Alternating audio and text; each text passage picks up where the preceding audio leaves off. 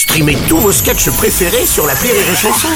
Des milliers de sketchs en streaming, sans limite, gratuitement, gratuitement sur les nombreuses radios digitales Rire et Chanson. Marceau refait l'info sur Rire et Chanson. Tous les jours à la demi Marceau euh, refait l'info avec aujourd'hui, eh bien, on va commencer avec ces nouvelles venant de la famille royale d'Angleterre. Kate Middleton a été hospitalisée pour une intervention chirurgicale hier, tandis que le roi Charles III sera opéré la semaine prochaine pour un problème de prostate tout à fait bénin. Oh, Stéphane Bern. Oh non.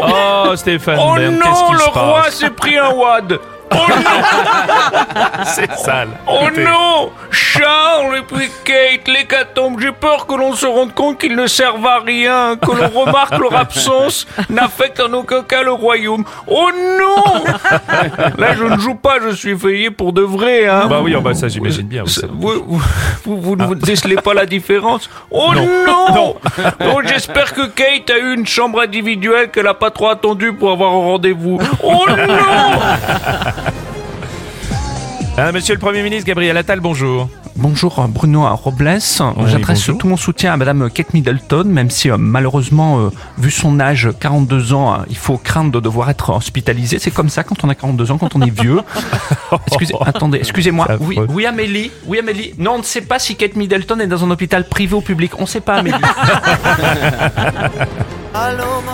Notre euh, médecin préféré Michel Simès, bonjour. Eh bien oui Bruno, et oui le roi Charles III va subir une opération au niveau de la prostate, opération qui n'est pas sans risque au niveau de ses facultés érectiles, facultés érectiles déjà particulièrement mises à mal puisque je rappelle qu'il est en couple avec Camélia Parker Bowles.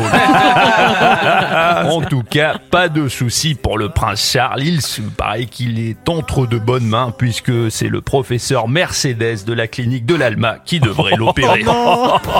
Ah, la violence.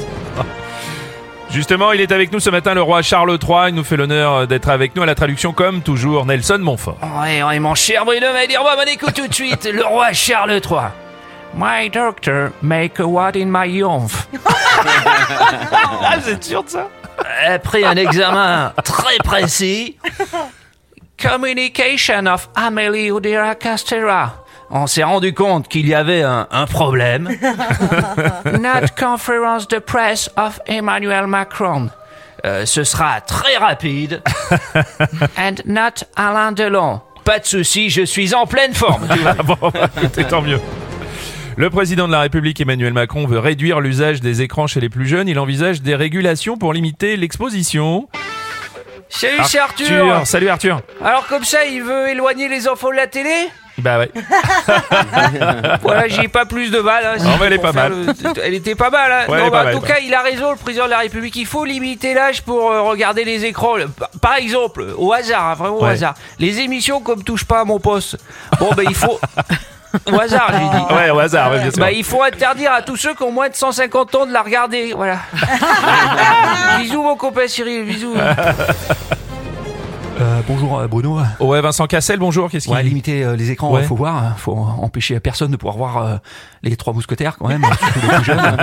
Parce que dans la vie, pourquoi attendre pour voir des belles choses quoi? Il faut pas priver les enfants de pouvoir euh, de nous admirer dès le plus jeune âge quoi. Il y a des, Oui, bien des sûr, bien sûr. dans la vie, donc forcément. Bien sûr, Vincent, bien sûr. Oui, je peux comprendre.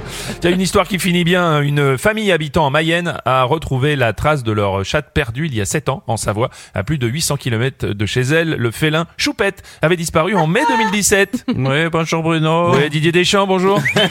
Oh, c'est Alors effectivement euh, une excellente nouvelle. Hein, Bah, voyez. parce que j'ai encore un espoir de retrouver ma grosse chatte. Hein, vous savez, qui m'a suivi toute ma carrière et que j'ai perdu au Qatar en décembre Oui, bah, 2022. pauvre bête. Eh oui. vous savez, durant la finale face à l'Argentine, là, Eh oui. elle me manque. Eh oui, je peux comprendre, je peux comprendre. Je peux comprendre. Ah putain, c'est génial. Ah, c'est le retour de mon Oh, patoche, putain, mon Patrick oh, putain, Sébastien. mon Bruno. Mais je te Alors. confirme, retrouver Ah ouais. une chatte des années après, Non.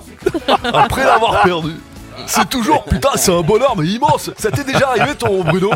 Non, comme cette famille, de perdre une chatte dans la nuit et de la retrouver des années plus tard, comme si dans l'été. c'est génial. Alors, c'est vrai que, attends, après les années, attends, Ouais. tiens, mon Bruno, c'est vrai qu'après les années, des fois, le poids, il a peut-être un peu changé, tu vois, c'est c'est normal. mais souvent, souvent, le miaulement reste le même.